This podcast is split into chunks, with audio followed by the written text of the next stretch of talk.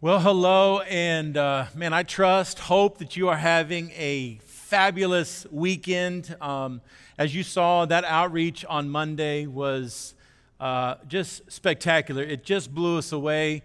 Um, what we were able to um, distribute on Monday with the help of, of those partners with the Orlando Dream Center and with Second Harvest. And uh, I just want to give a big shout out to our uh, outreach coordinator. Uh, he has been managing all of our grocery distribution really these last uh, three weeks or so, but Cody Flickinger has just been uh, working tirelessly. He, he's like a little bundle of energy, and so uh, he just never runs out. And uh, so he helped really uh, organize the whole thing on Monday, and of course, he'll also be the main key person moving forward as we plan that one for next Thursday as well. So, uh, big shout out to him, and uh, what a great event that was. Um, well, I hope you're having a good weekend. Hope everybody's staying safe out there. Hope everybody's washing their hands a lot. Um, we, you know, we've been, uh, of course, everybody's kind of on that zone and trying to wash hands. And then they say not to touch your face. And um, I have discovered that I have, it's very much in my habit to touch my face a lot. Um, and I've noticed that the times that I, that I think about it, like when I think, oh yeah, when I'm reminded that I'm not supposed to touch my face, is usually like halfway through the face touch. Like I'll have my finger inside my eye for the first 10 seconds of my 20 second eye itch, and then I'll remember, oh wait, not supposed to touch my face. So hopefully you guys are doing. Uh, better than I am. I'm excited uh, this weekend to bring the word.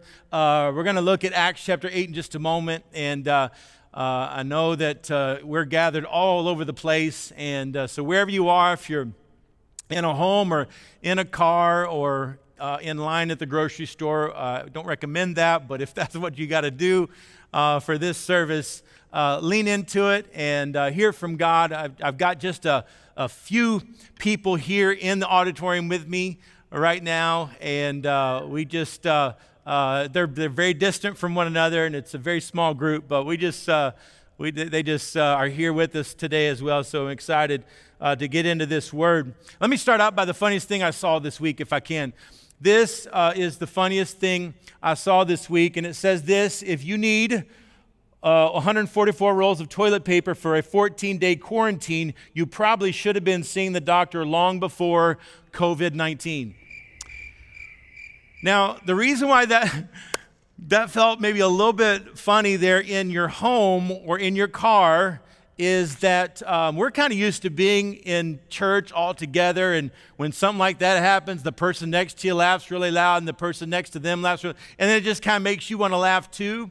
And so, um, why don't we try something? Let, let, me do that again, and this time we're going to try uh, having a little bit of help uh, electronically from a uh, maybe not so real, uh, but still a uh, very powerful audience. Okay, let's try that again. The funniest thing I saw this week is uh, right there on this, this, toilet. If you need 144 rolls of toilet paper for a 14 day quarantine, you probably should have been seeing the doctor long before COVID 19.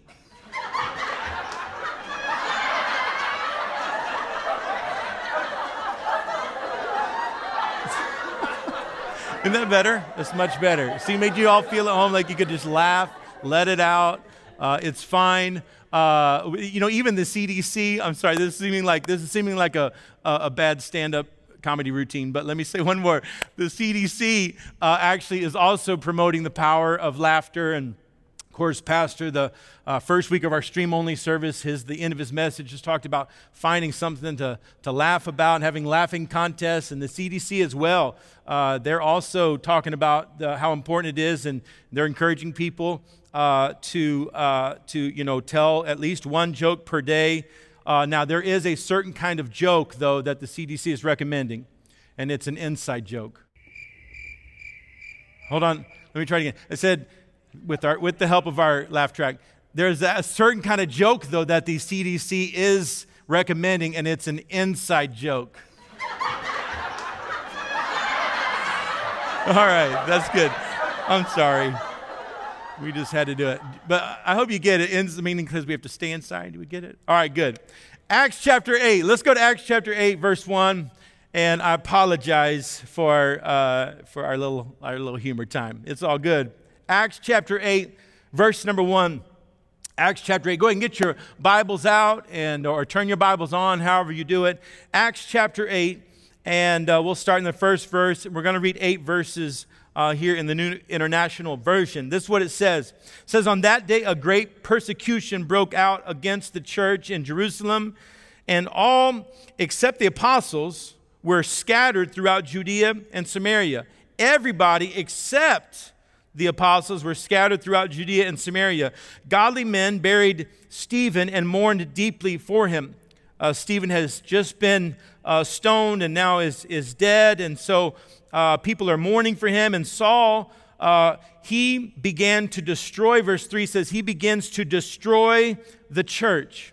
And uh, I want you to remember that, that line in this that Paul begins to destroy the church. Going from house to house, he dragged off both men and women and put them in prison. Verse 4 says, Those who had been scattered preached the word wherever they went. Philip went down to a city in Samaria and proclaimed the, the Messiah there. And when the crowds heard Philip and saw the signs he performed, they all paid close attention to what he said. For with shrieks, impure spirits came out of many, and many who were paralyzed or lame uh, were healed. Verse 8 says, So there was great joy in that city. There was great joy in that city. I'm going to share uh, these couple of moments right now on this thought the unstoppable church. The unstoppable church. I'm going to ask you, wherever you are, would you pray with me right now that God would speak to us? uh, that God's word would challenge us and change us. Will you pray with me right now? Father in heaven, thank you for your word. And we do gather together. Uh, and we ask God that your word right now would transform us, that your word right now would be powerful, that it would be more than enough. We thank you for your word. I pray a fresh anointing on this word in Jesus' name. Amen. Amen. Wherever you are, you said amen. Uh, I, I said we, are doing a, uh, we're doing a daily devotional at noon on our Instagram, our Faith Orlando Instagram. And I said on uh, Wednesday of this week when we, when we launched that, that I feel like right now the church is in a, uh, an interesting season. And this is what I kind of, uh, this kind I kind of feel like is going on in the church, not just our church, probably, uh, probably the church across the world, really, but certainly the church here in the United States.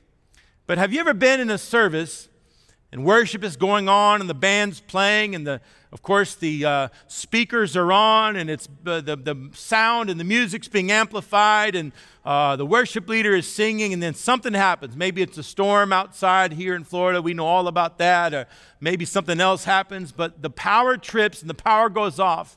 And if you've ever been in a service like that you know exactly what happens. Uh, someone might think, oh, then does everybody stop singing because the power goes off and now no one knows what to do? That's not what the church does. I feel like in every situation that that's ever happened, the church takes it upon themselves. I feel like every time the church is ready to blame the devil for the power outage, I don't know if it's always the devil, sometimes it's just, you know, a bad breaker, but they're always ready. We're always ready to just, devil, you're not going to stop my praise. And just, I always, every time I've ever been in a situation like that, which is probably dozens in my life, every single time, I mean, the worship gets amplified even though the amplifiers are turned off. Uh, the worship gets louder even though the speakers are shut down because the church is determined in moments like that to not let anything stop them. I feel like we're kind of in a place like that kind of nationally. We're kind of in a place like that where maybe we could sense that there are some things that are making this, I don't know, this thing we call church, maybe in some ways we think, well, now it's making it more difficult. You know this. You know that church was never about being uh, in a building. The church isn't a building. You know this that if you're a Christian, you are the church. Church isn't something you come to. Yes, we gather. Yes, it's scriptural to gather. But if you're a Christian, you were never the church. And so if you don't show up on the church property, that does not mean that you relinquish who you are as one that is the church. And so we just know, and what I sense in my spirit is I sense that people are more determined than ever to make sure and be deliberate about who they are as the church because the power, in some senses, right, the power has kind of gone out in some sense. We're not doing it the way we've always done it.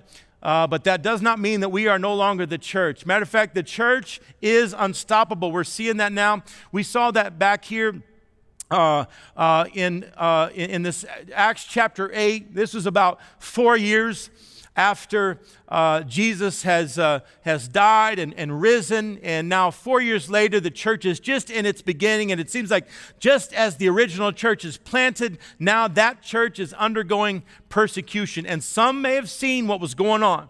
They may have seen what Paul was doing with that original church, and they may have thought, man, look at this, the church is on the edge of extinction. But we see something in these verses in the beginning of, of, the, of chapter 8 of Acts, and we still see it today that the church is unstoppable, that the church isn't going anywhere. Somebody say amen right there where you are. The church is unstoppable and nothing's going to stop us. And nothing stopped this early church.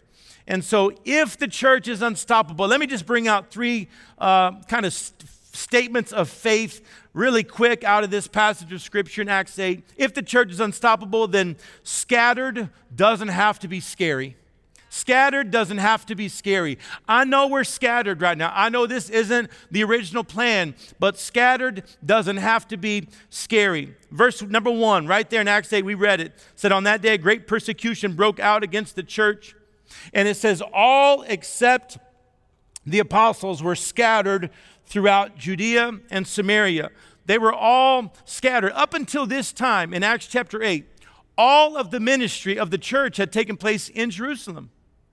And now, because of the hard times that the church in Jerusalem is going through, because of the tough season they're walking, because of the unexpected uh, trials that they're walking through, now the church begins to be scattered. Now they begin to kind of fulfill, it's funny, Acts chapter 8, verse 1 starts to fulfill Acts chapter 1, verse 8. Acts chapter 1, verse 8 says, You'll receive power when the Holy Spirit comes on you, and you'll be my witnesses in Jerusalem. Oh, they had done that up until this point. Four years, the church in Jerusalem being witnesses.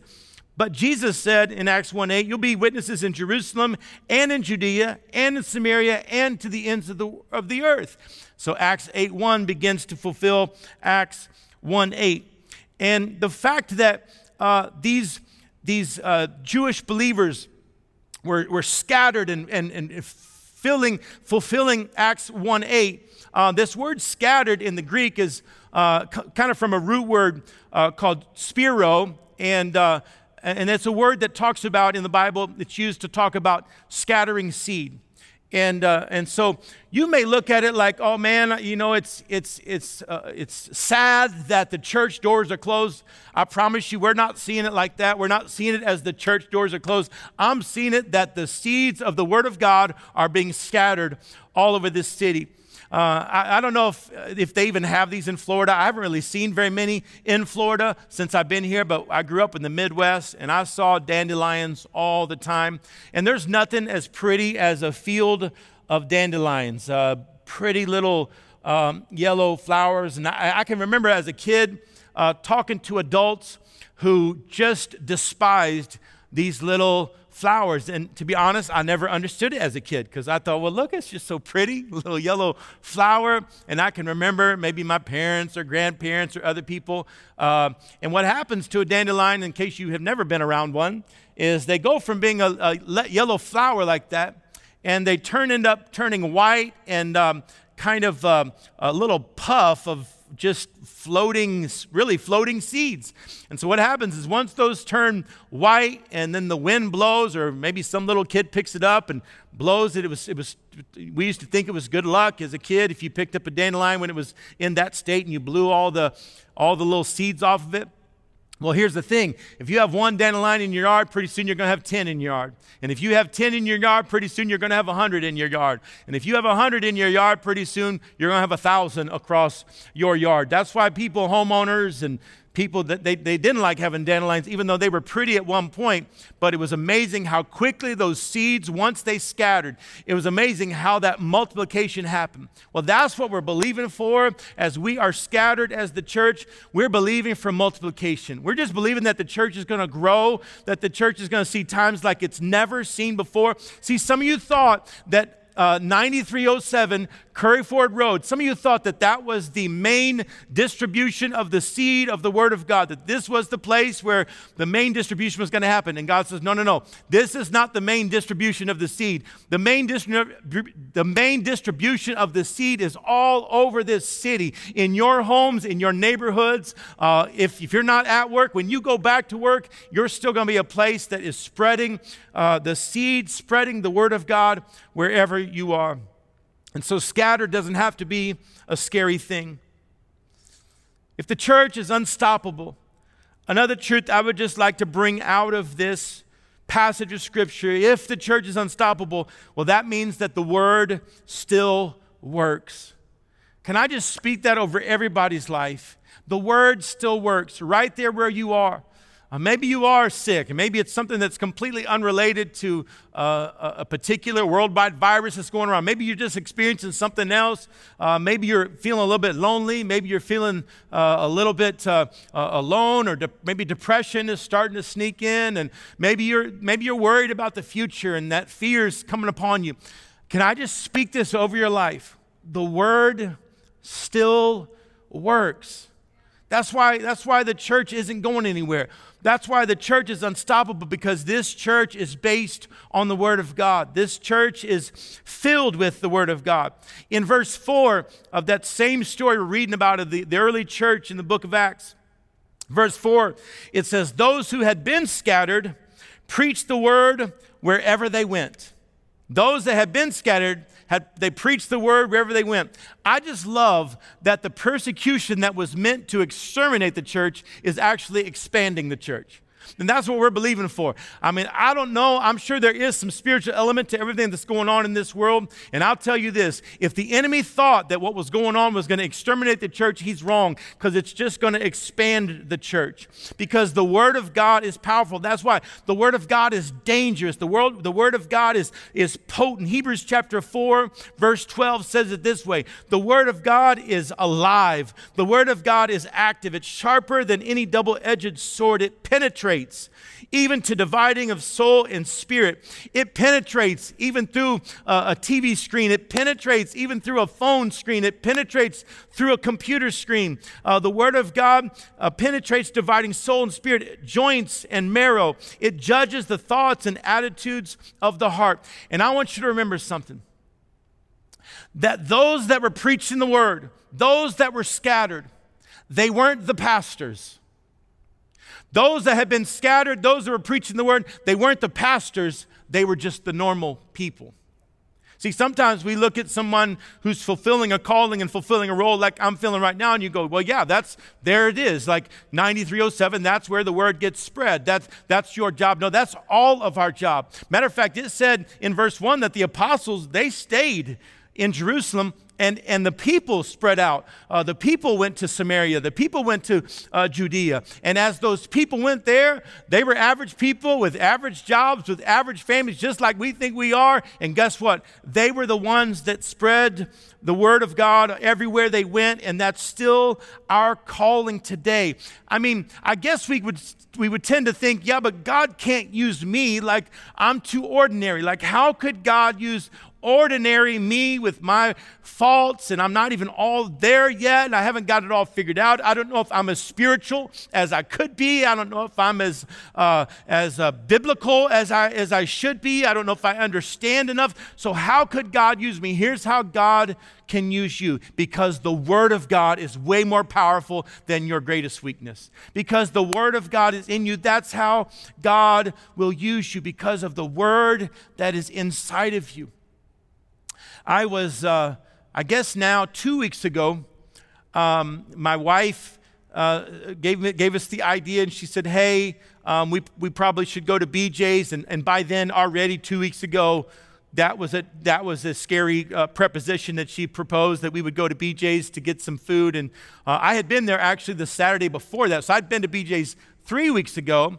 I walked in to buy one thing. I wasn't doing the whole hoarding, like try to buy like thousands of rolls of anything. Like I was going in there to buy one thing that I really needed, and I walked in and I didn't see any lines at the register, so I thought, well, that's good. It's not too bad. And then as I started walking, I noticed that this line snaked uh, up and down every single aisle of the store to the back of the store. And BJ's is a big place. So 15 aisles of people in carts. And I started noticing, and I looked and I thought, oh, that's not wait a minute, what's going on here? And then I looked, and that was the line to get to a register. And as I'm looking, someone said to me, they walked by, they said, they knew me. They said, Pastor Johnny, nope, not today. And so I looked, I was like, so that's the line? They said, yeah, we were in the back, and we finally just gave up. So that was three weeks ago. So then two weeks ago, my wife said, we should go to BJ's. I said, honey, I don't think that's a good idea. She said, well, but we need stuff. So we thought, okay, we're just going to go and we'll just, we'll just do it. And so we go, and sure enough, the line was the exact same way as it was the week before. 15 rows back, snaking all the way through. I mean, it made Disney look like a breeze. It was, I mean, people and just everybody in carts. And so we got about halfway done with the shopping. And I came up with a plan. I said, honey, I'm going to go get in line and you're going to get your exercise. You just walk back and you get a couple things and you come meet me and you put it in the cart and then you go get more things and you come back. She agreed with that plan. At least I could get in line and start. And so as I'm there snaking through the line, I ended up waiting in line for about uh, 45 minutes or an hour and we got our food. Um, as I'm waiting in line, about halfway through, so I'd been in line for maybe 30 minutes or something like that, um, I noticed at one of the points when it was snaking, like sometimes people would be on their phones while they're in line or not paying that close attention. And I noticed that the guy in front of me, he was on his phone, he was doing something. And we remember going around the corner, this one lady was just coming up the aisle. We were already several, we were already several rows into a line, and she's just coming up the main aisle and she sees the gap and she takes advantage of it and she just slides right in. And so I had a decision to make. like, is this really going to be on? Like, is this, is, am I going to be caught? Am I going to be a viral video, you know, throwing, throwing a fit? Um, and I began to think about that woman. And I began to think, well, you know, maybe, maybe this is just, maybe she's just really scared. Maybe these, maybe these times are really putting the squeeze on her. And maybe it's causing her to act in a way that's inconsistent with her normal behavior. But you know what? Pressure does not really cause us to act in a way that's inconsistent with who we are. You know what pressure does? Pressure actually exposes who we are. It's kind of like this. Like I have a I have a, a, a, little tube of Crest toothpaste. Last week's message was brought to you by Waze, and this week's message is brought to you by Crest. And so I have a, a thing of Crest toothpaste, and if I were to open this up, I'm not going to do it. But if I were to give this toothpaste a squeeze, do you know what would come out? Toothpaste because toothpaste is in here whether I'm squeezing it or not. Which brings me back to those of us who are Christians. It brings me back to those of us who carry within us the Word of God. It brings me back to 1 Thessalonians chapter 2, verse 13. Would you just be one that owns this verse in your life? And we also thank God constantly for this that when you received the Word of God, which you heard from us, you accepted it, not as the word of men, but as what it really is the word of God, which is at work, oh, which is at work in you believers. It's at work inside of you. It's the word that's in you. So even if the world does try to squeeze us, even if we do walk through some seasons and we go, man, I never expected this. I've never seen this before. And boy, I'm feeling the pressure and I'm feeling the squeeze. Well, go ahead, world, squeeze us because you know what? When we're squeezed, the word of God is going to come out. When we're squeezed, we're going to make an impact in people's lives because the word of God is in us. And so as Christians during this season, maybe you need to be extra extra deliberate about getting the Word of God in you, whether that's listening to some extra messages and extra podcasts, or certainly being faithful to your own reading, but make sure you're full of the world so that when the, when the full of the Word, so when the world puts its squeeze on you, the Word of God is going to come out because the Word still works. Amen. And then last, and then and I'll, and I'll be done. And thank you so much for being a part of this service. If the church is unstoppable, my third statement of faith would be this then celebration is certain in your city. I said, if the church is unstoppable, then celebration is certain in your city. I'm going to just read verse 5 and verse 8 uh, from Acts chapter 8. Look what it says. It says, Philip went down to a city in Samaria and he proclaimed the Messiah there. In verse 8, so there was great joy in that city. Philip went to a city in Samaria. He proclaimed the Messiah, and because of that, there was great joy in that city. Now, uh, Jews and Samaritans would not even normally interact. This is not a typical, uh, up until this point, this had not been a typical mission uh, for, for uh, someone like Philip to do. But now, because of this scattering, now he's in uh, Samaria. Now he's dealing with people that he would not have normally dealt with. And the word of God is spreading. And I don't know if it's been like this for, for, the, for uh, all of you. But certainly in my neighborhood, I've noticed that uh, it just seems like people are just out more. More families are going on walks. More families are sitting out on their driveways. And when you do walk by, when you do, I just feel like people are nicer, that people are more engaging. Probably what it is, is people are a little bit starved for human contact because they're not at work all day, many of them with all the people that they would normally interact with. Maybe they're not in family gatherings with uh, friends and family like they normally would. And so maybe there is a little bit of a, uh, of a desire, uh, maybe there's a little bit of a withdrawal from just human contact. And so, even from a distance, uh, and I'm not saying that, that people in neighborhoods are, are all hugging and, and all that, but there is this hunger, there is this desire to interact with maybe people that we normally even wouldn't interact with. And if that's the case, then that means we, the church, have an opportunity to be people who bring joy to somebody else's life. That means we have an opportunity that we would have not have normally had that we can that we can as people are offering more waves and more smiles and more conversations than they than they ever did before uh, now that gives us the opportunity to bring joy to someone's life. And i want you to think about it. Why was there joy in that city? Uh, we, we could say well because philip was there. Yeah i mean that's true. Why was there joy in that city? Because he preached the messiah. Uh, I would say, I wouldn't argue that.